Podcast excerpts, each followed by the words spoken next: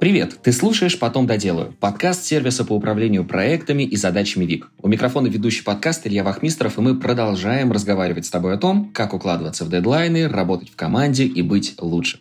Сегодня эти темы в том числе будем раскрывать с руководителем Офиса управления продуктом в Авито Денисом Дудоровым. Денис, привет! Ребят, всем привет! Рад быть с вами сегодня.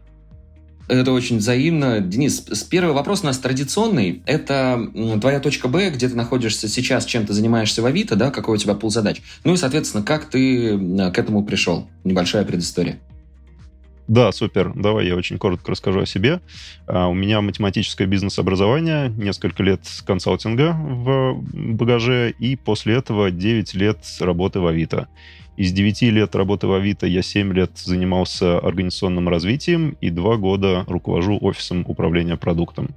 Если коротко говорить про то, чем я занимался в рамках каждой экспозиции, то, руководя командой организационного развития, я отвечал за то, чтобы разные команды и лидеры внутри Авито эффективно взаимодействовали между собой.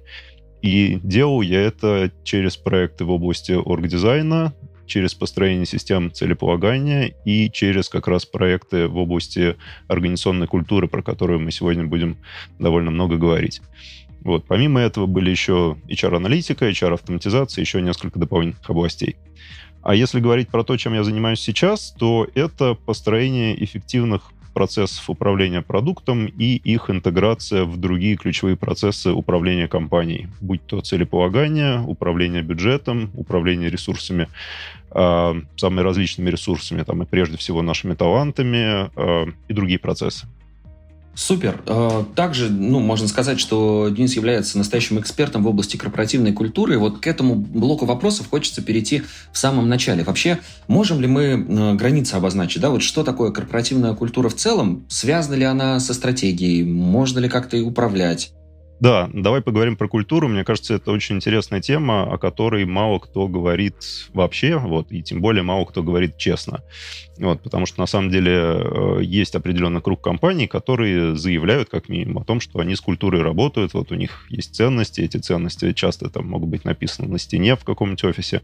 Вот. Но на самом деле, если положить руку на сердце, то далеко не всегда эти компании реально управляют этой культурой, вот, и действительно пытаются ее как-то трансформировать, привести к желаемому состоянию и так далее. Что такое культура? Культура — это на самом деле очень тонкая материя, которая определяет, какими принципами сотрудники компании руководствуются прежде всего во взаимодействии между собой и в принятии решений, тех или иных решений, которые они регулярно принимают по ходу своей работы в компании. Вот. И в чем тонкость этой истории? В том, что на нее очень сложно повлиять напрямую. То есть если у тебя есть, например, бизнес-процесс или какой-то инструмент, продукт, вот, то ты можешь довольно явным образом на нее влиять. Да? Ты можешь написать новое описание процесса, ты можешь написать новый код продукта. Вот. А с культурой все гораздо сложнее, потому что ее, во-первых, измерить-то вообще довольно сложно, да, то есть тебе надо так или иначе пообщаться с большим количеством сотрудников, чтобы понять, как именно они принимают решения, как именно они взаимодействуют, и больше того, ты же понимаешь, что люди могут давать социально ожидаемые ответы, а не те, которыми в реальности руководствуются. Вот, поэтому... Как минимум, измерить культуру — это уже непростое занятие. Вот. Еще сложнее занятие — это понять, а к чему ты хочешь прийти, к чему ты хочешь привести эту культуру. Вот. Ну и, конечно, самое сложное, что вообще есть в этой области, это трансформировать культуру, то есть идти от той самой точки А к точке Б. Вот, если говорить про то, как культура связана со стратегией, то на самом деле они связаны неразрывно. Вот. И если стратегия отвечает на вопрос «что?», то культура отвечает на вопрос «как?». Вот. В этом смысле, когда мы работаем с культурой в Авито, и вот мы позже поговорим еще про такой документ, который называется «Манифест для сотрудников» внутри Авито, там мы объединяем именно стратегию и культуру, смотря на них в некотором смысле как на инь и янь. То есть есть стратегия, которая сформирована, она отталкивается от рыночной ситуации, от того, какие у нас есть конкурентные преимущества, от того, какие у нас есть продукты, какие у нас есть таланты и так далее. Вот. А есть культура, которая соответствует стратегии и определяет, какими мы должны быть и какими должны быть наши лидеры, чтобы мы могли эффективно двигаться к этой стратегии, быть честны сами с собой, вот, и считать, что мы правильным путем идем. Хочется, знаешь, вот какой момент еще тоже разобрать. Корпоративная культура, она, в принципе, появляется сразу, когда появляется компания. Ну, то есть ее создатель компании, я имею в виду, он же уже транслирует какие-то ценности, да? Тут просто вопрос, правильные эти ценности, и ведут ли они к достижению результата, или не ведут. Или все-таки это вещь, которую надо создавать непосредственно и внедрять ее. Да, смотри, разумеется, культура в компании есть всегда, вне зависимости от того, говорят о ней или нет, пытаются измерить или нет, пытаются трансформировать или нет. Вот культура есть всегда. Вот, и это на самом деле, ну, это критически важная часть организации. Вот, и на самом деле очень много всего в компаниях тоже есть, вне зависимости от того, говорят про них или нет. Да? То есть, вот, не знаю, там, бизнес-процессы. Вот, неважно, называешь ты что-то бизнес-процессом или нет, они у тебя всегда есть. Вот, они могут быть плохими, они могут быть несистемными, они могут быть с непредсказуемым результатом. Вот, но, тем не менее, процессы у тебя всегда есть. Вот, и также могу привести еще пример как раз организационного развития, которым я занимался 7 лет. Вот. Это такая история, которая тоже очень редко в компаниях встречается в виде конкретной функции, но, тем не менее, так или иначе, ей всегда кто-то занимается. Вот. Ей может заниматься генеральный директор, ей может заниматься каждый отдельный менеджер и так далее.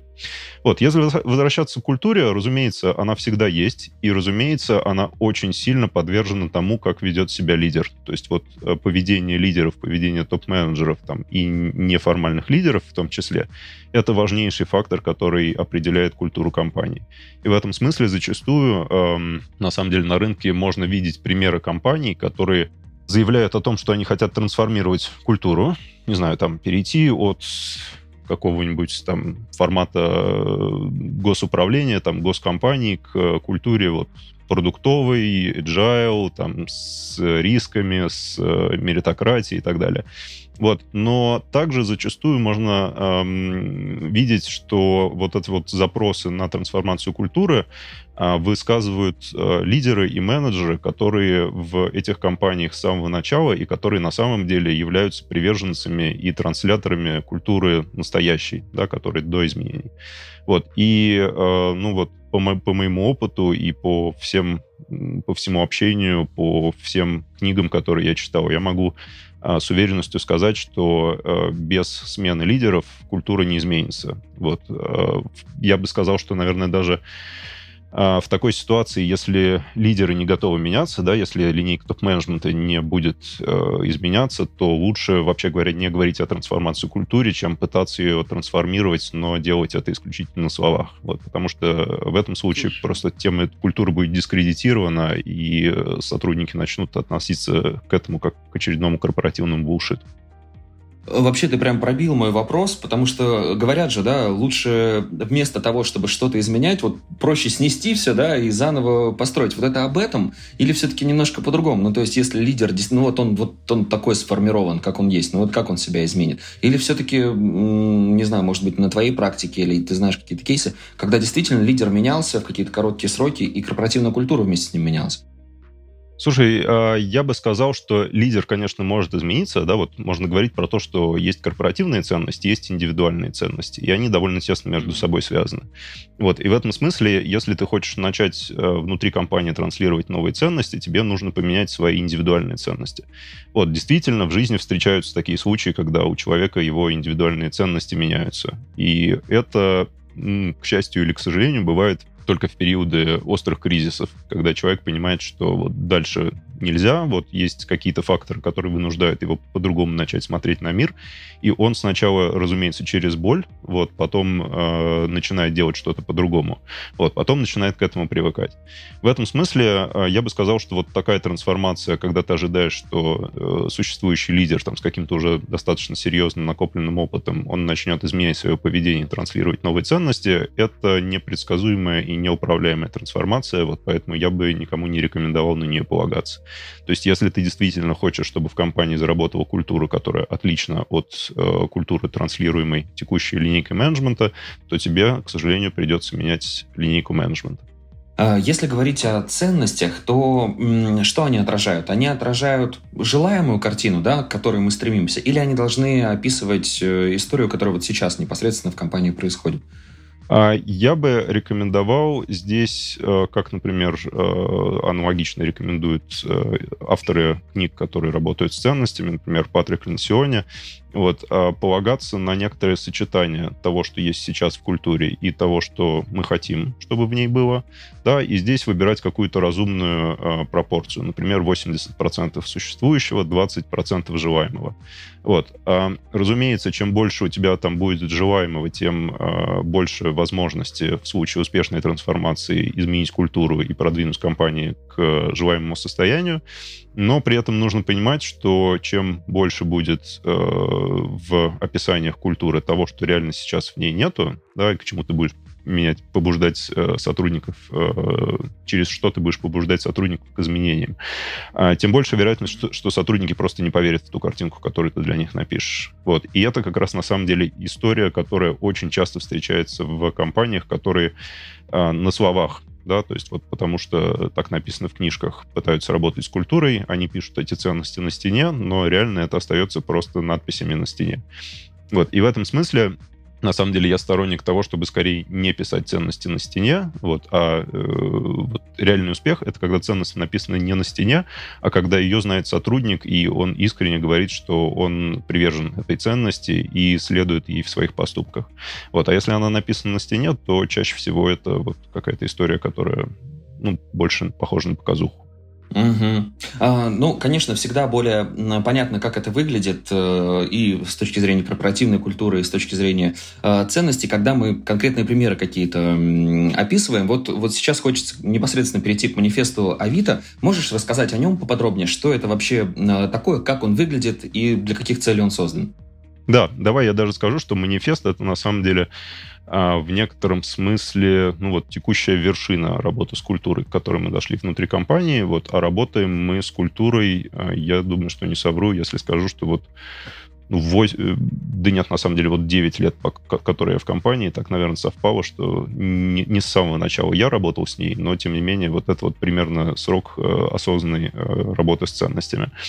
Вот, за эти 9 лет сначала у нас были ценности, вот, которые нам помогали собирать консультанты. Если хочешь, я тебе тут вот могу рассказать классную историю про то, как можно зафейлить ценности. Вот это конечно, такая история, на которой можно учиться. Вот, потом были ценности, которые мы собрали сами. И вот здесь вот я уже выступал в качестве проектного менеджера истории, которая позволила со всех команд собрать вот то, что стало основой для построения первой нашей осознанной системы ценностей. Вот, потом мы спустя несколько лет поняли, что, в общем, мир изменился, Авито изменилось, нас стало в несколько раз больше. Вот, и мы, во-первых, дообновили ценности, во-вторых, мы добавили к ним лидерские компетенции, а в-третьих, на самом деле, где-то между первым и вторым мы еще обновили нашу миссию и видение корпоративное. Вот. И все это мы собрали в документ, который мы назвали «Манифест для сотрудников». Вот. И действительно, как я уже говорил, для нас было очень важно начать этот документ со стратегии. Потому что сначала ты решаешь, куда ты хочешь прийти, вот, а потом ты можешь говорить о том, как ты будешь туда идти, какой путь ты считаешь правильным на этом пути.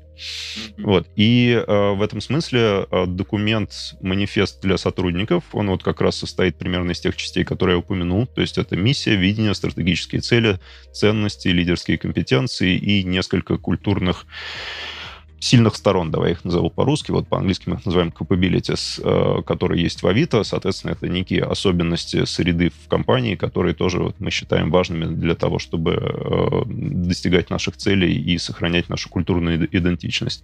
Вот, этот документ, который мы, во-первых, мы к нему очень часто обращаемся внутри, то есть внутри есть довольно много процессов, не знаю, вот последний из них, например, инструмент поощрения. мы запускаем программу, которая позволяет подавать в качестве номинантов сотрудников или команд, или проекты, которые достигли значительных успехов.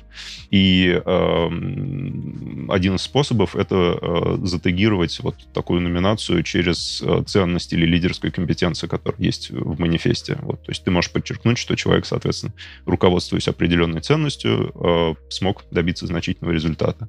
Или другой пример, есть тоже программа внутреннего признания, которая называется «Авито спасибо». Ты можешь сказать спасибо сотруднику, вот, перечислить ему определенное количество баллов, которые он потом может использовать на корпоративный мерч, и протегировать это спасибо определенной лидерской компетенцией или ценностью, вот, для того, чтобы тоже подчеркнуть, что он, соответственно, ей следовал.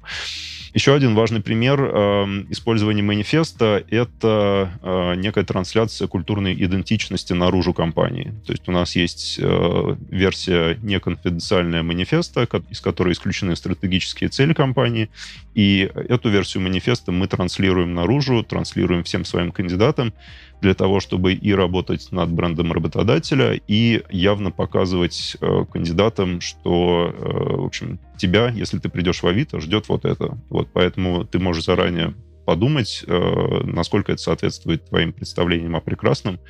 Вот, и есть огромное количество замечательнейших людей, сильнейших специалистов, вот, которые, тем не менее, с точки зрения культуры по-другому смотрят на жизнь, вот, и в силу этого они с большой вероятностью вот на текущий момент не смогут стать сотрудниками Авито. Я понял тебя. Насколько вот тот вот конфиденциальный вариант, да, который находится у вас, насколько объемным получился вообще документ? Сложно ли он для восприятия и для прочтения? Слушай, для меня, наверное, сложно это будет оценить, потому что я вот работал над его непосредственным созданием, я там участвовал в написании первой версии этого документа, вот, а потом обновлении нескольких версий по результатам обсуждений внутри компании. Вот. Но я слышал много довольно лицеприятных отзывов снаружи как раз о том, что люди, либо которые пришли в Авито, они вот перед тем, как прийти в Авито, прочитали этот манифест, и он их действительно воодушевил. Вот. Больше того, мы спустя какое-то количество времени в компании, мы проводим встречу с новичками, и там один из возможных вопросов — это насколько соответствует то, что ты увидел внутри в компании, с тем, что ты ожидал снаружи, да, и в том числе твои ожидания строились, понятно, на пути к манифесту. Вот. И очень приятно слышать от новичков о том, что действительно они говорят: да, мы составили определенную картинку, и когда пришли в компанию, вот, то либо увидели это, либо даже реальность превзошла наши ожидания. Вот. А если говорить про сухой формат, про сухой объем, скорее, этого документа, то мне кажется, что это условно там несколько страничек А4, ну, то есть документ, который вполне себе можно прочитать за 10 минут, там нет никакого сложного языка, вот, поэтому это, в общем, вполне подъемная история. Супер. Да, обязательно чуть позже поговорим о том, как вы вообще пришли, да, к пониманию необходимости этого документа, но о лидерских компетенциях сейчас хочется с тобой поговорить. Вообще, как они выглядят? Я так понимаю, что они тоже не очень-то обычные на самом деле, да, то есть сразу цепляют своими названиями. Слушай, знаешь, мы, ну, вообще... Чем лидерская компетенция отличается от ценности, да, и зачем нам и то, и другое? Мы в определенный момент поняли, что вот есть некие базовые принципы там, принятия решений, взаимоотношений и так далее, которые мы ожидаем от любого сотрудника. Да? То есть если ты пришел в Авито, вот, то, например, тебе должна откликаться ценность, все начинается с потребностей пользователей. Вот. То есть ты должен всегда в своих действиях, в своих продуктах, в своих решениях, какими бы они ни были, отталкиваться от того, собственно, что нужно финальному пользователю, для которого ты создаешь продукт, и именно с этим идти. Вот. Есть, давай приведу еще один пример ценности, ценность «упрощай». Вот. Мы внутри любим шутить про то, что это самая сложная ценность, несмотря на формулировку, это при том, что даже это единственная ценность, которая из одного слова, вот она сама сформулирована как «упрощай», но на самом деле смысл у нее довольно нетривиальный. То есть... И даже отдельно забавно, что она по-английски, по-моему, до сих пор звучит как keep it simple. То есть если это буквально перевести на русский, то оставляй простым. Вот. Но на самом деле мы осознанно по-русски назвали это с другим с другой направленностью упрощай, да, потому что важно не просто что-то простое вот найти и таким простым и оставить. Вот, но ну, это было бы замечательно, да, то есть если бы мы могли бы жить в таком мире, то это было бы просто вау. Вот, но реальность такова, что когда ты находишь какое-нибудь простое решение, то ты очень быстро находишь, почему оно не работает. Вот, потому что проблемы, с которыми мы работаем, там, структура Авито, окружающий мир, они реально очень сложные. И простые решения, они могут там работать только в первой прикидке, но дальше ты понимаешь, что решение-то, в общем, на самом деле будет сложно для того, чтобы оно действительно работало. Mm-hmm. Вот. И секрет дальше в том, чтобы вот после того, как ты от простого решения пришел к сложному, научиться говорить об этом сложном решении просто, чтобы вот вся сложность, она осталась под капотом, чтобы ты там, знал эту сложность, ты мог ее трансформировать, дорабатывать от решений и так далее. Но когда ты говоришь про это с пользователем, когда ты говоришь про это с коллегой, который непосредственно не работает вот с внутрянкой этого решения, то ты объяснялся очень простыми терминами для того, чтобы тебя можно было легко понять. Вот. И в этом смысле действительно это на самом деле упрощай, да, не оставляй простым. Несмотря на то, что ну, вот по-английски это мы выбрали keep it simple как некоторый устоявшийся термин, который там часто встречается в английском языке. А почему кажется, что самое сложное? Потому что вот этот вот объем сложно уложить, да, в какую-то, ну, действительно простую формулировку. Не да, всегда это получается. Да, конечно. Uh-huh. То есть, не так просто найти людей, которые умеют создавать работающие сложные решения, вот, но гораздо сложнее. Это вот прямо, мне кажется, задача со звездочкой для HR-ов любых технологических компаний. Да? То есть я вот с уверенностью знаю, что это вызов для Авито, это вызов для Яндекса. Вот я думаю, что это вызов для очень многих компаний, которые достигли значительного размера. Это уметь просто и доходчиво доносить те решения, которые они создают, чтобы можно было про это говорить с пользователем. Вот, и давай я вернусь к твоему изначальному вопросу, да, про лидерские компетенции. Соответственно, вот мы поняли, что у нас есть определенный набор ценностей, которые мы ожидаем от каждого сотрудника. Но кроме этого есть люди, которых мы называем внутри лидерами или управленцами. Да, это люди, которые, ну, чаще всего они занимают еще и менеджерские роли, вот, но вообще говоря, мы внутри себя и в манифесте утверждаем, что лидером может быть далеко не только менеджер. То есть каждый сотрудник, он может вести себя как лидер, и мы это приветствуем. Вот. И к таким ребятам внутри Авито, которые определяют курс развития компании, курс развития нашего бизнеса, нашей организации, к нам, у нас к ним есть дополнительный набор ожиданий. Да, и вот здесь вот можно поговорить про то, что мы называем лидерскими компетенциями. Их больше, чем ценностей. То есть вот последняя итерация обновления ценностей, которая происходит ровно сейчас, вот у нас 4-я уже, получается, версия ценностей, которая учитывая, что там, опять же, прошло несколько лет, мир перешел в совершенно новую эпоху, там, постковидную, с гибридным режимом и так далее. Вот ценностей у нас стало 5 вместо 6, вот, а лидерских компетенций у нас пока все еще 10, то есть их большее количество, вот, потому что нам важно, чтобы они охватывали самые различные там, требования, компетенции, ожидания, которые мы предъявляем к нашим лидерам. И здесь, опять же, вот есть какое-то количество, так же, как среди ценностей, да, у нас среди лидерских компетенций есть то, что мы уже видим в своих сотрудниках часто, вот, а есть то, что мы бы хотели видеть чаще, да, вот мы иногда видим примеры, но нам бы хотелось еще больше этого видеть. Здесь я, например, могу назвать лидерскую компетенцию game-changer, да, то есть это человек, который меняет правила игры, вот, человек, который смотрит за пределы существующего решения, за пределы существующего рынка, за пределы там, существующих пользователей. Вот, человек, который реально совершает революцию, ну, в хорошем смысле этого слова. Вот, и вот этого, ну, таких людей, в принципе, в мире мало. Да? То есть это вот такие очень яркие и при этом эффективные предприниматели.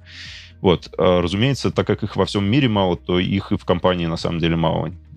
Как бы ты ни построил процесс отбора, вот, то у тебя все равно в компании их будет не так много. Ну, в том числе потому, что если собрать компанию только из одних геймчейнджеров, вот, то она довольно быстро развалится, потому что каждый попробует поменять правила как-то по-своему.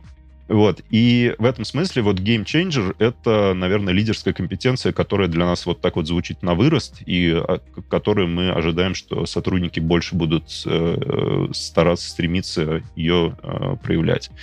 Вот. Есть другая, например, лидерская компетенция, которая называется «совладелец бизнеса». Да? Вот по-английски тоже, мне кажется, это довольно устойчивое выражение «act like an owner», да? То есть действуй как собственник. Вот. И здесь, на самом деле, вот у нас, я помню, даже была в какой-то момент такая дилемма и обсуждение, должно ли это являться ценностью или это все-таки лидерская компетенция. Вот. Мы после долгих обсуждений решили, что это все-таки лидерская компетенция, скорее, потому что ну, далеко не от каждого сотрудника мы все-таки вот можем ожидать, что он будет себя представлять как полноценный совладелец компании. Вот. Хотя... Если вот лично меня спросить, то я бы, конечно, был бы рад, если каждый сотрудник бы чувствовал себя совладельцем, потому что это приводит к определенному... Уровень ответственности другой совершенно, наверное, да? Конечно, ответственность, осознанность. Вот мы сюда вкладываем еще такую интересную черту или компетенцию, как понимание общего бизнеса, да, потому что может быть очень крутым менеджером, вот, может быть, у тебя может быть очень крутая команда с крутыми результатами, но ты можешь думать вот локально про ту часть, с которой ты работаешь. Вот, а от человека, которого мы называем совладельцем, мы ожидаем, что несмотря на то, что он управляет отдельной частью, он все-таки представляет масштаб всего бизнеса, он представляет взаимосвязи между различными частями и понимает, что решение, которое оптимально для его конкретной части, для всей организации, может оказаться субоптимально, и на самом деле нужно найти какое-то другое решение, которое принесет суммарно на всю организацию больший эффект. Угу. Вот, по крайней мере, для меня, когда я слышу слово «компетенции», складывается ощущение, что этой компетенцией каким-то образом можно овладеть. Вот у вас как это выстроено? То есть человек, я не знаю, проходит какое-то обучение, может быть, да? Или проявляет все-таки какие-то свои качества, и вы понимаете, ага, вот он себя вот таким образом проявил, значит, вот этой компетенцией он обладает. Вот как здесь вот этот процесс устроен? Слушай, у нас, безусловно, есть тренинги. Вот, я думаю, что у Авито довольно серьезная, там, в том числе относительно рынка в целом, система обучения изнутри. То есть у нас там есть, собственно, LMS-ка, Learning Management System. У нас есть сотни курсов, которые внутри этой LMS-ки. Это курсы собственные, внутренние, это курсы внешние. Это возможность там в любой момент добавить любой курс не из списка и пойти на нем позаниматься. Вот, и эти курсы, они протегированы и собраны в группы вот, по лидерским компетенциям, которые есть в Авито. Но я думаю, что ни у кого нет иллюзий, что можно пройти какой-то курс и вот прямо овладеть лидерской компетенцией, стать лидером, там, поменять свои ценности и так далее. Потому что, конечно же, курс можно пройти, даже очень сложный курс можно пройти довольно быстро, вот, вложив какое-то ограниченное количество усилий. А для того, чтобы действительно вот, менять то, как ты ведешь себя, нужны месяцы, нужны годы. Вот, и в этом смысле здесь важно, чтобы люди, которых ты берешь, обладали правильными лидерскими компетенциями. Вот здесь особенно важно, чтобы менеджер там, конкретного сотрудника, которого ты хочешь развивать в определенную сторону, он сам проявлял нужную лидерскую компетенцию, умел говорить об этом с сотрудником. И здесь важно, чтобы был достаточный список возможностей, там, возможных задач, которыми может заняться сотрудник, чтобы проявлять, опять же, ту или иную ценность или лидерские компетенции. Вот, потому что, ну, не знаю, давай я сейчас какой-то утрированный пример приведу. Если человек занимается уборкой в производственном помещении, вот, то, ну, можно, конечно, от него ожидать определенный геймчейнджинг, вот, но, в общем, ну что, робот-пылесос, например, он поставил, да, например? Ну, может быть, да. Вот. Но, тем не менее, масштаб этих изменений правил игры, он будет все-таки ограничен, и он вряд ли скажется на совокупном успехе там, бизнеса компании. Вот. А вот если все-таки у тебя есть возможность там, получать ресурсы под те проекты рискованные, которые ты собираешься протестировать, там, запустить и проверить свою гипотезу, вот, если продукт уже с достаточным охватом пользователей, у тебя есть, собственно, пользовательская база, на которой можно эти гипотезы тестировать, вот, то, конечно, у тебя гораздо больше простор для того, чтобы растить свои лидерские компетенции, какими бы они ни были. Да, Денис, чуть раньше ты проанонсировал, что есть какая-то крутая история про фейлы в работе с ценностями. Да. Было бы круто, если бы все-таки мы рассказали о ней. Смотри, Очень классно, на самом деле, очень классное утверждение, что ценности могут прорасти только изнутри. Вот. И вообще говоря, гораздо лучше, чтобы все люди, которые работают над развитием культуры, они тоже были изнутри компании. Вот. А при этом нередки случаи на рынке, когда нанимают консультантов для того, чтобы заниматься с ценностями. Вот. И, ну, это тоже понятно в некотором смысле, да, потому что если внутри никто с культурой не работал, вот, то даже если у тебя книжки правильные окажутся под рукой, ну, велик шанс, что там сколько-то итераций у тебя пройдет, может быть, дорогостоящих, которые тебе результат не принесут. Вот, но, тем не менее, тоже полагаться вот чисто на консультантов не очень хорошая история. И у меня как раз история из этой области. Вот первая версия, ну, давай я ее буду называть первой версией ценности, которая была у Авито. Вот. Нам с ней помогали консультанты. Это было еще до того, как я подключился к теме работы с культурой, поэтому я сейчас даже не вспомню, что это были за консультанты. Но, тем не менее, они, в общем, на самом деле... Они даже пытались сделать это правильно, да, то есть они действительно, вот на тот момент компания еще была не очень большая, и они реально поговорили со всеми сотрудниками, со всеми командами, вот, они как-то агрегировали эти результаты, они как-то предложили, ну, какие-то формулировки, которые можно было из этой истории извлечь, вот. И они, ну вот они в итоге пришли к менеджменту с предложением, да, вот мы предлагаем вот такие вот ценности.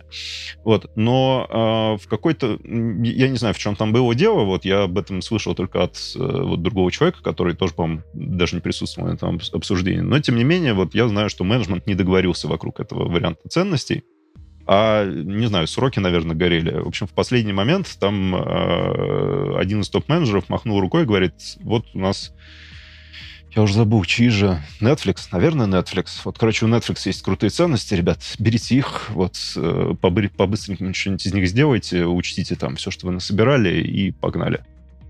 Вот, и в итоге родилась версия ценностей, которая, ну, вот она не очень много общего имела с тем, что ребята услышали от сотрудников.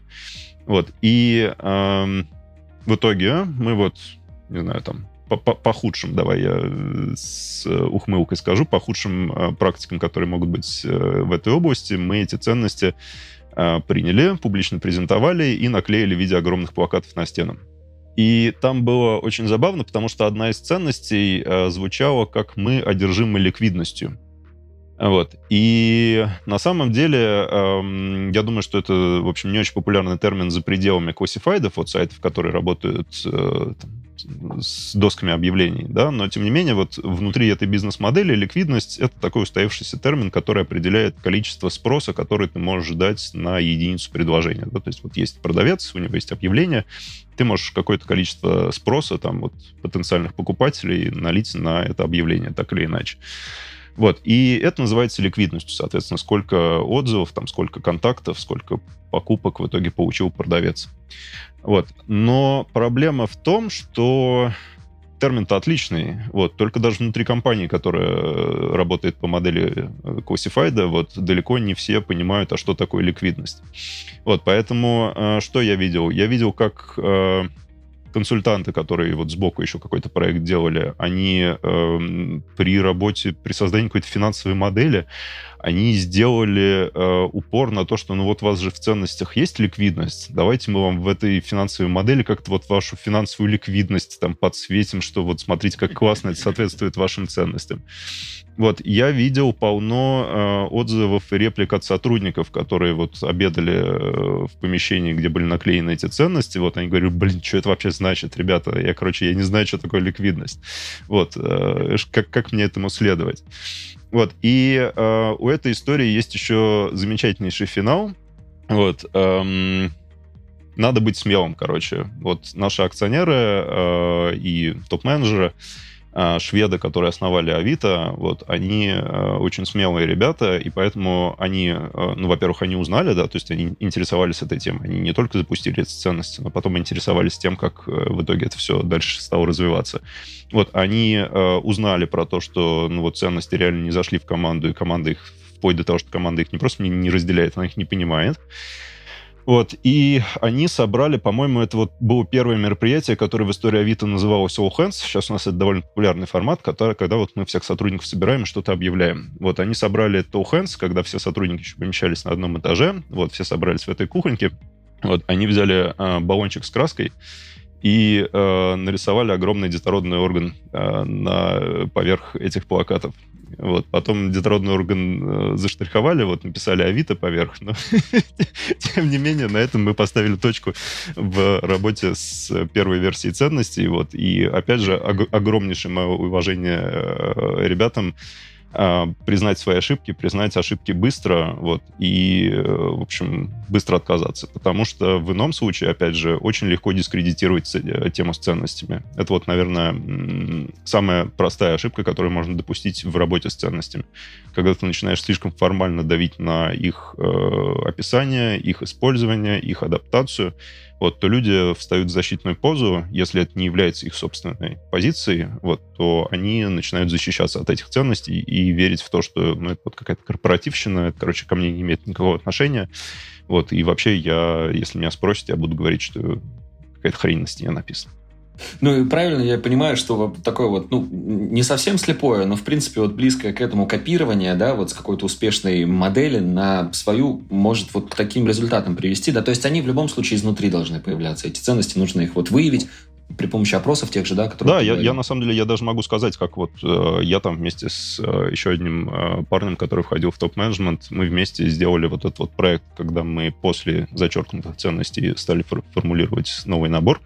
Вот, мы провели достаточно большое количество дискуссий на уровне топ-менеджмента, сформировали первый костяк ожидаемых формулировок ценностей. Потом мы ушли на уровень среднего менеджмента, и мы там презентовали этот костяк, дали возможность высказать обратную связь, собрали всю эту обратную связь, адаптировали решение. Вот после этого мы выдали еще раз это решение и попросили каждого представителя среднего менеджмента поговорить со своей командой, и мы участвовали в качестве фасилитаторов для этих дискуссий. Вот там мы тоже собрали количественную и качественную обратную связь. Вот, еще раз это доработали, еще раз фактически рассмотрели это довольно внимательно и тщательно на уровне топ-менеджмента, вот, добавили там, да, вот с учетом того, что какая-то часть ценностей должна быть на вырост, да, что-то, что сейчас в культуре на самом деле отсутствует, добавили туда ценность на вырост, вот, и после этого вот уже фактически выкатили этот набор. Вот, и отдельно мы потом еще делали несколькодневную выездную сессию со средним менеджментом, когда мы говорили про то, какие формулировки описания ценностей мы будем использовать. То есть сначала у нас таким образом родились сами формулировки, да, утверждения ценностей, вот, а потом мы работали над их описаниями для того, чтобы понятнее было сотрудникам, а что мы имели в виду в рамках той или иной ценности. Вот. Еще давай я сейчас... Мне в голову пришло, на самом деле, это очень важно упомянуть в этой дискуссии, ценности должны быть нетривиальными. Потому что очень легко, опять же, даже не то, что дискредитировать, а просто ценность... простите за тавтологию, ценность ценностей, вот, свести к нулю за счет того, что ты будешь использовать какие-нибудь тривиальные формулировки. Да, то есть там... будь за все хорошее, не знаю, там, наказывай мошенников, это, ну, да, это, безусловно, правильная история, вот, но обычно они тебе не помогут никак в твоей жизни, потому что, ну, если ты только сам не мошенник, то, скорее всего, ты и так склонен по умолчанию наказывать мошенников. Вот, поэтому это тебе ни сотрудников не поможет отбирать, ни принимать решения потом по ходу работы в компании. Вот, а хорошая ценность — это когда она тебе помогает выбирать между хорошим и хорошим или плохим и плохим. Вот. И это вот действительно нетривиальная история, как докрутить свои ценности так, чтобы они тебе или в рамках своих описаний, или в рамках утверждений, вот, они помогали тебе действительно какие-то непростые вещи принимать. Супер! Ну, и, да. И сколько времени у вас прошло вот от того самого момента, когда вы поняли, что необходим такой манифест, да, до его создания? И, знаешь, вот к чему самому сложному, наверное, готовятся тем компаниям, тем руководителям, которые решат подобную историю вести у себя в корпорации? У нас каждая итерация работы с ценностями занимала около полугода. Вот, то есть это история, с которой, ну, с одной стороны, ее там затягивать сильно надолго не надо, вот, с другой стороны, и торопиться тоже не надо, потому что если ты поставишь там жесткий дедлайн через месяц, то есть шанс, что ты попытаешься принять какие-то очень быстрые, поспешные решения. Вот. К чему готовиться? Ну, а итог мы помним, да, что может быть. Вот. К чему готовиться? К тому, что вам нужно пытаться услышать большое количество сотрудников, вот, и говорить с ними искренне, и говорить с ними не через позицию директивного управления. Вот, кстати, вообще, на самом деле, довольно забавное размышление, рассуждение, мне сейчас в голову тоже пришло, а нужно ли вообще говорить про культуру и ценности в компаниях, где используется там директивное управление, где, на самом деле, вот красная культура, там, если говорить в терминах спиральной теории. Вот, потому что, вообще говоря, увидеть в каком-нибудь манифесте ценность там «начальник молодец, ты дурак», вот, это, с одной стороны, это будет честно для этой компании, вот, с другой стороны, наверное, странно, даже если это действительно на самом деле так и работает. Да. Вот, поэтому может такое быть, вот, что на самом деле культуры, в которых не готовы слушать сотрудников и вот их вклад учитывать при создании такого документа, на самом деле, может быть, им такой документ и не нужен. Вот, я почему-то в первый раз подумал о таком варианте, но сейчас вот он, мне кажется, естественным. Ну, у вас-то история совершенно другая. То есть у вас-то, наоборот, культура открытой обратной связи, да, и критика. Это вот в обе стороны работает, как к сотрудникам, так и к начальству? Как это устроено? Да, абсолютно. Смотри, здесь, на самом деле, здесь нужно еще разделять открытую обратную связь, да, честную, вот, и... Нет, вот есть открытая обратная связь, это хорошо уже, да, ну вот в терминах нашей культуры это хорошо, вот, но дальше открытая обратная связь может быть конструктивной, а может быть токсичной. И конструктивная обратная связь открытая, да, там в том числе развивающая, вот, это когда ты говоришь, смотри, вот, там, твое поведение отличалось от моих ожиданий, потому что я бы хотел, чтобы в будущем ты себя вел по-другому вот так-то, вот, и это тебе позволит вот то-то сделать, вот. Токсичная и неконструктивная обратная связь. Это, соответственно, либо отсутствие конкретики, вот, либо переход на личности, либо там какой-то вот еще хуже, когда переход на личность плюс какой-то открытый негатив, который вот вообще там в приличном обществе упоминать сложно. Вот. И вообще говоря, да, я думаю, что, наверное, там, большинство или все компании, которые вот пытались у себя проповедовать культуру открытой обратной связи, они неизменно сталкивались с тем, что какие-то люди понимают неправильно, ну, не знаю, что здесь называть правильным, но, короче, вот токсичная открытая обратная связь — это не наш вариант. Вот мы видели прецеденты, когда люди вот так понимали открытую обратную связь, что можно оставлять токсичные какие-то комментарии, замечания, вот, но мы всегда очень жестко это пресекали, вплоть до того, что мы расставались с сотрудниками, которые так себя вели и не понимали там замечания на такое поведение, вот, потому что это, на самом деле, вот, совершенно точно не то, чего мы хотим. Вот, да, то есть требования могут быть высокими, вот, но всегда обратная связь должна быть конструктивной, вот, и она всегда должна быть направлена на то, что человек сделал, вот, а не на то, кем человек является, на какую-то его идентичность и личность. А как это устроено? То есть это какие-то еженедельные собрания, на которых, да, у каждого есть возможность высказаться, или, может быть, какой-то ящик у вас там специальный, да, висит, куда там каждый человек может какой-то свой комментарий отправить. Вот как это происходит? Слушай, я думаю, что, ну, есть формальная история, есть неформальная история. Формальная история — это процесс, который называется performance review. Это процесс оценки результатов работы каждого сотрудника, который есть в компании. Вот мы его проводим раз в полгода. В рамках этого performance review сотрудник сначала пишет самооценку, когда он описывает все результаты, ну, там, все цели, которые у него были, и результаты, которые он по ним достиг, соответственно, какие-то свои мысли про то, где он попал, где не попал, вот, какие у него есть зоны для развития, какие следующие шаги. Вот, а потом он рассылает это определенному количеству респондентов, с кем он работал над теми или иными целями. Они ему дают обратную связь по этим целям и по его самооценке. И в конечном итоге это все заканчивается оценкой менеджера, который вот смотрит на все, что написал сам сотрудник, на то, что ему написали респонденты и так далее. Вот. И вот здесь, вот, соответственно, мы стараемся, чтобы респонденты, они давали максимально честную, но при этом конструктивную обратную связь. Да? То есть, с одной стороны, нам абсолютно не надо, чтобы все написали, там, Вася молодец просто, вот, потому что, ну, может быть, он на самом деле в каких-то местах не был молодцом. Вот. Но, с другой стороны, и нельзя, когда там человек нападает на какого-то человека в таких комментариях, да, просто потому что, ну, вот такой отзыв менеджер вернет обратно респонденту с комментарием, что это недопустимо, соответственно, переформулируй свою обратную связь. Вот. Это формальная сторона истории. Вот. А неформальная сторона истории — это просто то, как это в ежедневной коммуникации происходит в Авито. То есть любой, не знаю, вот любая коммуникация от топ-менеджмента, она начинается или заканчивается с того, что там генеральный директор, он говорит, что вот смотрите, вот новости такие, позиция компании такая, вы всегда можете прийти напрямую ко мне, задать любой вопрос, вот, получить на это ответ. Вот, вы можете прийти к своему менеджеру, задать свой вопрос, получить ответ, там, дать свою реакцию и так далее. Вот, и это не просто слова, это реально так работает.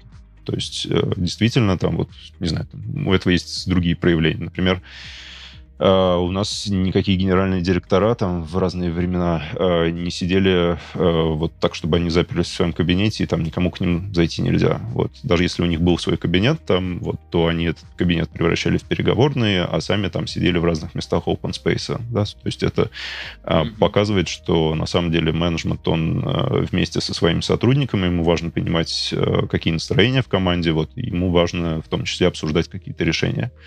Вот. Ну и здесь очень много разных примеров. Здесь то, как построено целеполагание. Да? Вот система Objectives and Key Results, OKR, вот, которая используется уже там, не знаю, 6-7 лет в Авито для командного целеполагания.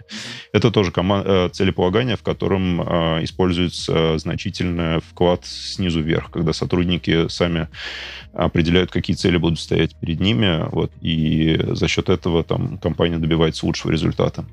Ну, разумеется, не без вклада сверху вниз, не без понимания стратегических целей компании, вот, но, тем не менее, позиция команд, она суперценна, вот, и все у нас люди, которые работают, это действительно серьезные специалисты, которые получают хорошую зарплату, и было бы глупо не использовать их талант, их понимание ситуации.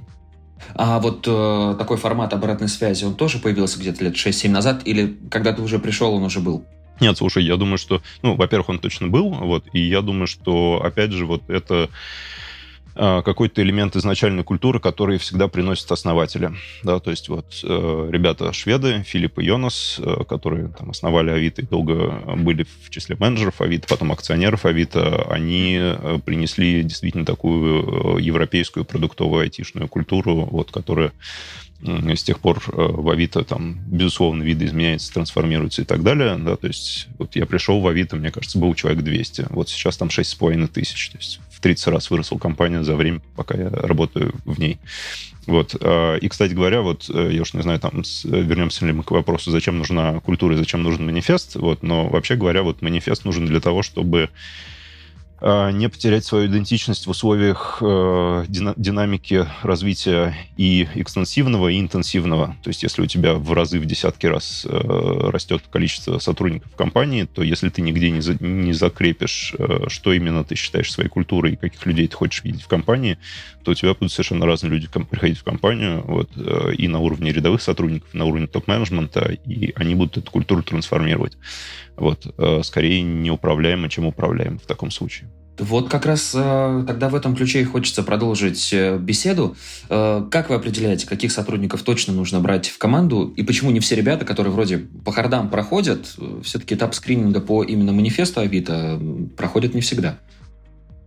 Да, смотри, есть прям отдельная секция, вот есть HR-секция, есть внутри определенное обсуждение, которое позволяет понять соответствие или отсутствие соответствия ценностям, вот, то есть для каждой ценности есть определенный набор вопросов, которые подходят для тех или иных профилей, вот, и это вот открытый разговор про опыт человека, про то, как бы он поступил в некой гипотетической ситуации и так далее, вот, и в зависимости от ответов человека, там он получает оценки соответствия там, тем или иным ценностям по определенной бальной шкале. Вот, интегрально, соответственно, мы смотрим, насколько он в итоге попал, не попал. Вот, причем, ну, можно увидеть, что эта система, она не искусственная, она реально работает. То есть вот, не знаю, у меня там за мою жизнь довольно много было общения в самых разных форматах с ребятами из Яндекса. Я знаю, что у Яндекса другая, но очень похожая культура на Авито. Я бы сказал, ну, я вот, наверное, на российском рынке не знаю другой компании, которая была бы более похожа по культуре на Авито, несмотря на все разницы, которые у нас есть, вот тем не менее. И ребята, которые, например, приходят из Яндекса, они очень хорошо проходят этот тест.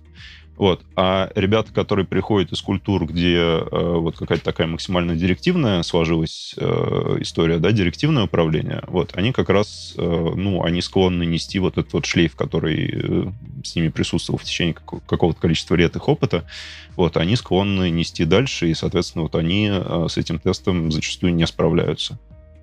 Вот. Больше того, на самом деле, я отдельно обращу внимание, что здесь важно не делать поправок на то, на какой уровень человек приходит. То есть даже в истории Авито были прецеденты, когда на позицию топов или там около топов приходили ребята, которые склонны там к более директивному управлению.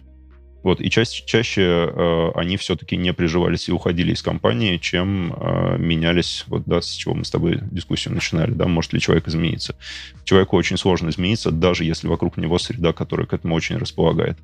Вот. А уж если ему надо менять среду вслед за собой, вот, то тем более. Вот, поэтому, да, действительно, у тебя... Ну, ты на самом деле... Можешь нанять очень крутого специалиста, который не соответствует твоим ценностям. Вот. Ты, возможно, выиграешь где-то локально, вот, на коротком этапе. Вот. Но в долгую ты или этот человек уйдет, да, потому что он поймет, что вот он все-таки не вписывается в эту культуру, и ты потом много потратишь на то, чтобы его заменить.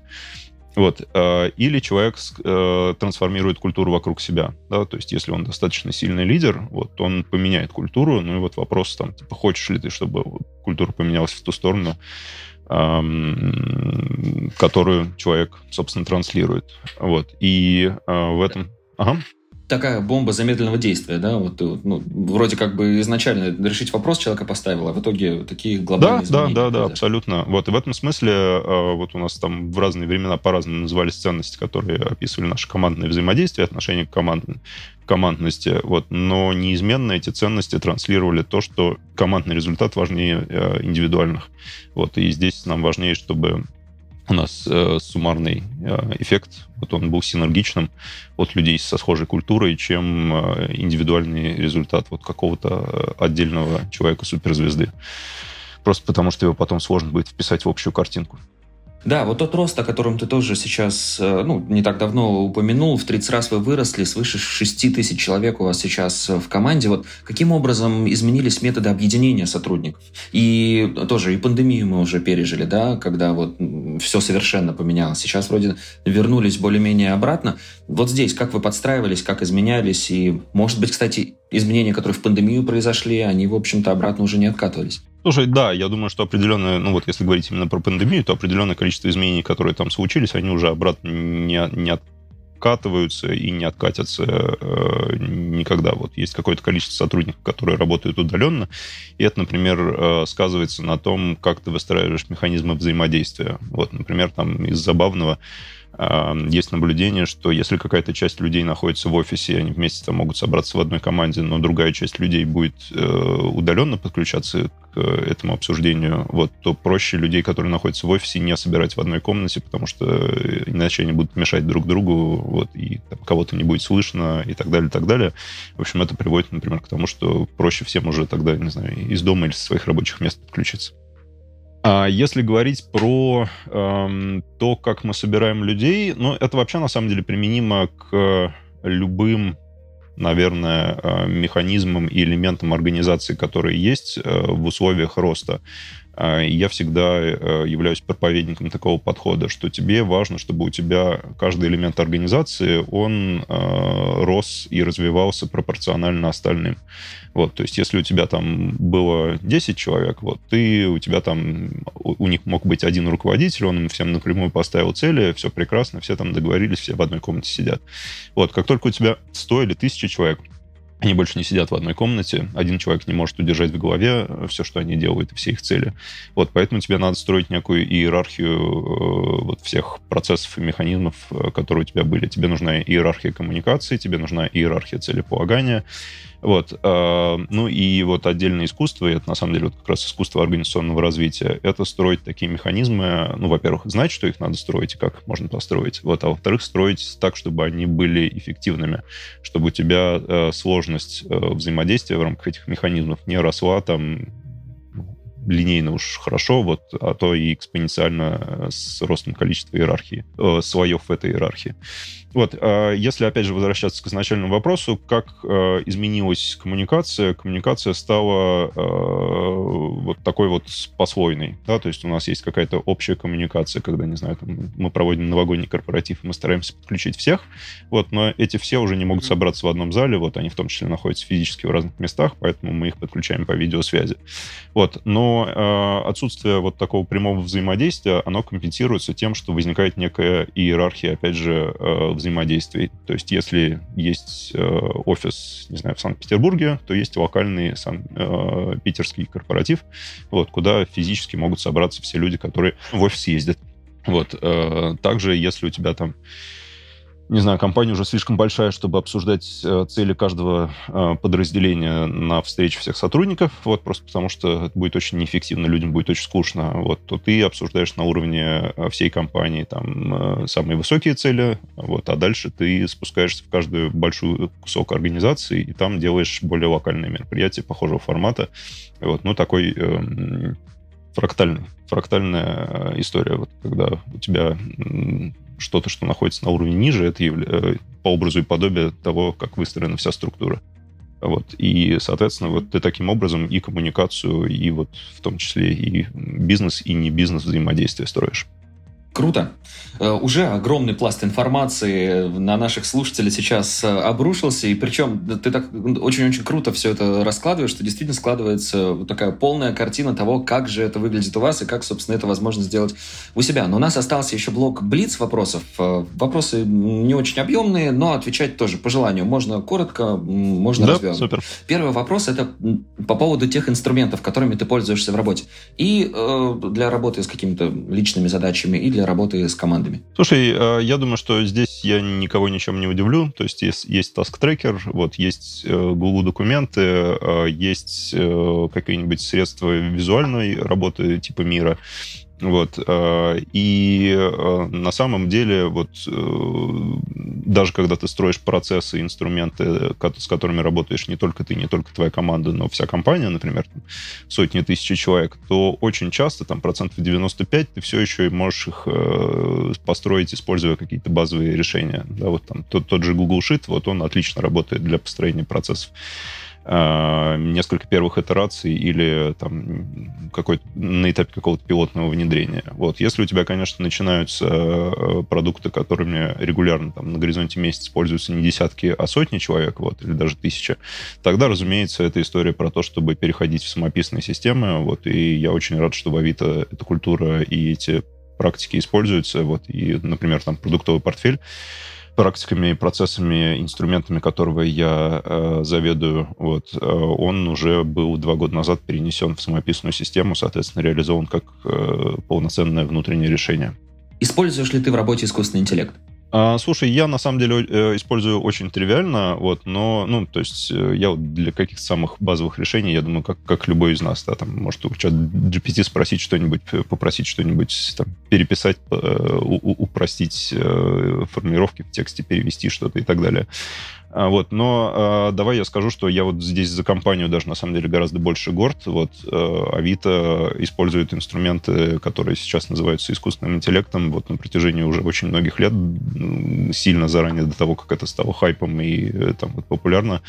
У нас там, например, мне кажется, это не секрет, система модерации объявлений вот, в значительной степени построена на использовании нейросетей, вот, ML-ек, и без этого нам бы надо было, я уже забыл сколько, но мне кажется, вот вместо 6500 сотрудников, наверное, 100 тысяч у нас было бы, если мы бы не пользовались. Чтобы все обработать, да? Искусственным интеллектом. Да, с ума сойти, конечно, масштабы сокращаются очень-очень-очень. Даже вот на таком примере мы это можно понять. По поводу привычек. Какие привычки тебе мешают или помогают в работе? Слушай, привычки, наверное, вот идти до конца, добиваться результата, вот это на самом деле в нашей версии стало одной из ценностей. Это то, что я считаю своей положительной привычкой. Вот, кроме того, некие личные практики целеполагания. Да, вот не знаю, там я каждый Новый год там, на новогодние праздники ставлю себе целью на год, потом раз в месяц отслеживаю прогресс, думаю, там, как к ним двигаться и так далее. Первый раз, когда попробовал, я увидел, что действительно вот я за год сделал субъективно в несколько раз больше, чем до того, как я начал этим заниматься.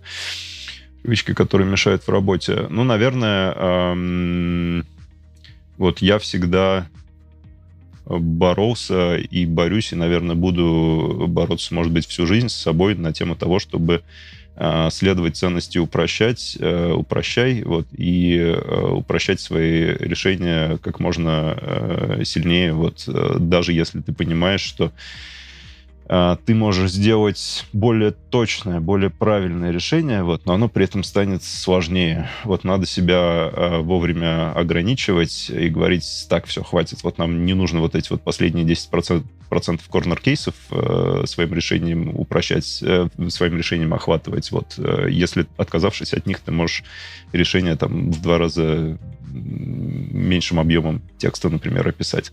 Вот, поэтому плохая привычка — это пытаться сделать решение, которое максимально красивое и охватывает все возможные случаи. Как относишься к откладыванию задач на потом? Как давно сам это делал и к чему это привело? Слушай, мне кажется, что, вот я не знаю, я смотрю на людей вокруг, мне кажется, невозможно не откладывать задачи на потом, просто потому что у человека, который живет в динамичной среде, развивающейся и там по-доброму конструктивно-агрессивной, у него дел всегда больше, чем времени, которое можно потратить на то, чтобы ими заняться. Вот. И в этом смысле, наверное, величайшая компетенция современного мира, там, и IT-компаний в частности, это приоритизация. Вот. Во-первых, это приоритизация, соответственно, понять, а что именно ты отложишь на потом.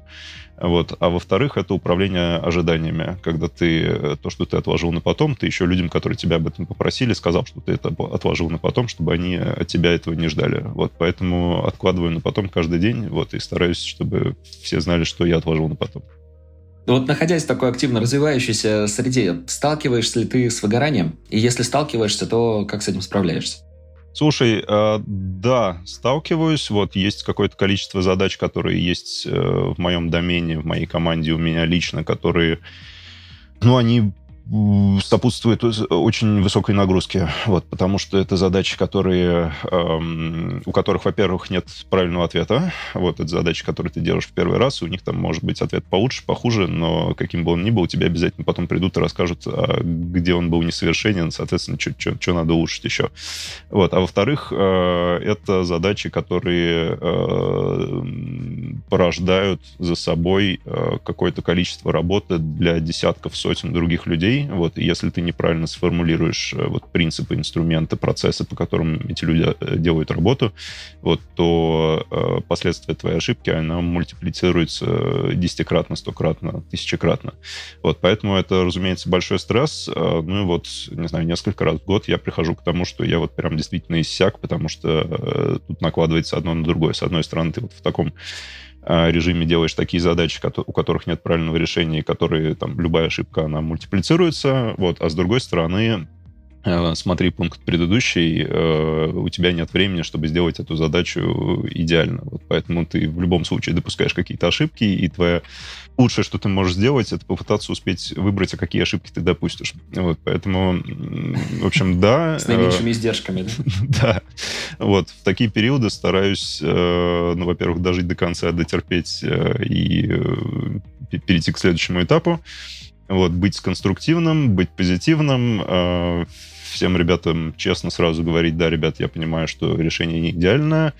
Вот. Ну и, разумеется, как-то менять то, чем ты занимаешься. Я вот, не знаю, мне кажется, я за последние несколько лет, наверное, по пальцам одной руки можно пересчитать количество раз, когда я из-за загрузки отказывался от своих регулярных 3-разовых в неделю занятий спортом. Вот это, собственно, история, которая, как бы тяжело тебе не было на работе, позволяет выключиться, переключиться, заняться чем-то другим.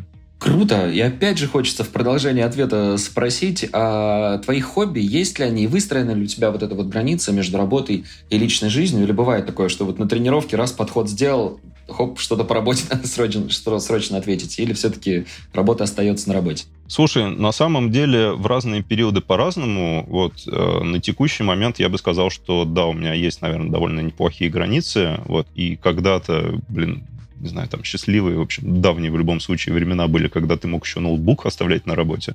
Вот, наверное, у меня тогда еще грейд был пониже в компании. Мог я себе такое позволить. Сейчас ты ноутбук, разумеется, уносишь с собой, даже если ты пришел в офис, то ты его уносишь с собой домой, вот, и ты его по выходным открываешь, ты его открываешь в другие времена.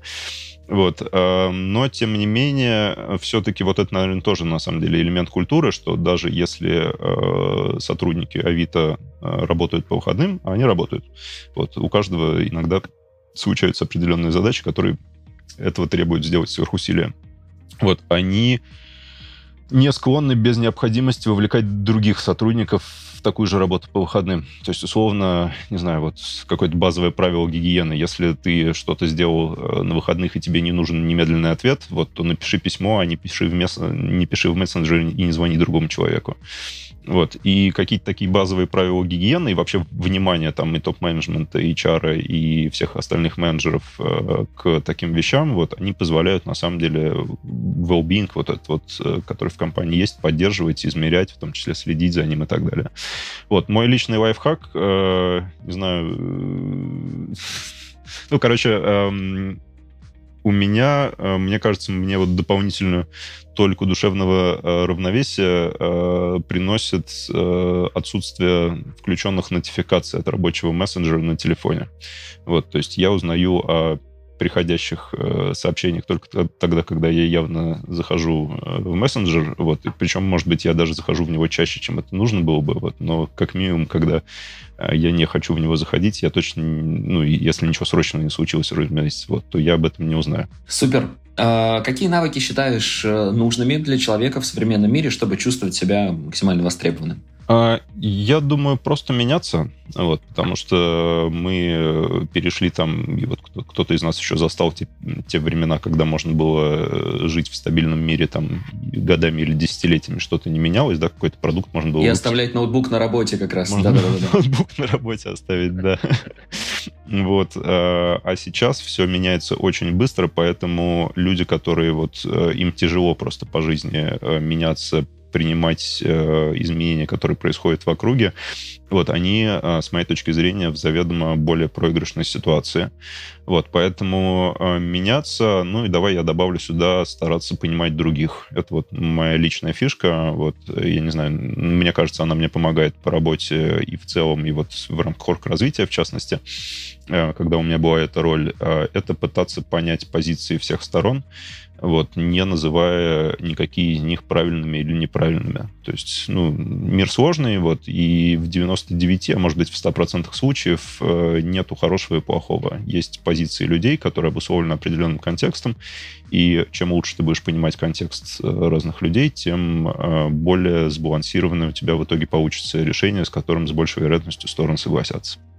Круто, очень крутой инсайт. Далеко не часто такое услышишь, да, спасибо тебе за такую мысль. Ну и финальный вопрос нашего подкаста. Что почитать, посмотреть, послушать, что порекомендуешь? Да, как-то так сложилось, что книжки я читаю больше, чем смотрю и слушаю, а когда смотрю и слушаю, то это скорее что-то такое хаотичное, вот, что я не могу системно порекомендовать. Поэтому порекомендую книжки, вот, книжку такую, интеллектуальную классику порекомендую. Это вот Насим Талеб, соответственно, «Черный лебедь. Антихрупкость». Мне в свое время, не знаю, для меня это перевернуло мысль в какой-то момент, перевернуло взгляд на мир. Вот, Канеман, «Думай медленно, решай быстро», и пару книжек про корпоративную культуру, как раз вот про то, как построены крутые айтишные компании мира. Есть книжка Working Backwards, вот, по-моему, ее нету на русском языке, она про Amazon, соответственно, иди от обратного, да, если буквально переводить на русский, это вот как раз про клиентоцентричность, про то, что ты сначала думаешь, что сделать, вот, а потом, ну, что ты хочешь, чтобы клиент получил, какую ценность, а потом ты идешь обратно к решению, которое тебе надо для этого сделать. Вот, и вторая книжка — это «Никаких правил», книжка про культуру Netflix, вот, это тоже ребята, которые в свое время очень много потратили инвестиции в то, как работать с культурой. Вот. Еще я, наверное, порекомендую книги Патрика Ленсионе. Вот. Там есть и 5 пороков команды, про то, как строить команду. И я вот, к сожалению, забыл, как называется книжка. У нее есть название «Сердце» и что-то еще. Вот. Она как раз вот буквально прям, наверное, лучшее описание методологии работы с ценностями, которые я встречал. Вот, там как раз вот есть и про то, ну, должны ли ценности быть все соответствующими текущему положению, и про то, как их внедрять, и про то, какие ошибки можно допустить. Вот если я все правильно помню, то там все это есть. Если вам интересна тематика, поищите. Супер, Денис, спасибо тебе большое за такой интересный выпуск, который 100% можно озаглавить именно такой фразой, характеризовать его. И спасибо тебе большое, что, опять же, несмотря на выходной день, открыл ты сегодня ноутбук и поотвечал на наши вопросы. Вот самое время для того, чтобы все, закрывать его и отправляться уже по своим личным делам. Благодарим тебя безмерно, спасибо. Да, супер. Я был рад сегодня с вами быть. Вот, мне кажется, очень интересная тема для разговора, о которой, на самом деле, не так часто говорят. Вот, но она от этого менее ценной не становится. Спасибо вам. Рад был быть с вами. Надеемся на новые встречи. Спасибо. Договорились. Пока. Спасибо, что дослушал выпуск до конца. Делись этим и другими выпусками со своими друзьями и коллегами. Подписывайся, чтобы не пропустить новые. Ну и, конечно же, регистрируйся в нашем сервисе WEEEK. WEEEK отлично подходит для работы с собственными задачами, например, для планирования дел на день. Также подходит и для работы в команде. Регистрируйся, чтобы стать эффективнее и делать больше. Ну и, конечно же, заходи в нашу телегу. Там у тебя есть возможность не только получать подарки, но и раньше других узнавать подробности грядущих выпусков, а также задавать вопросы интересующим тебя спикерам. Ссылочку найдешь в описании. На этом все. До встречи в следующем выпуске.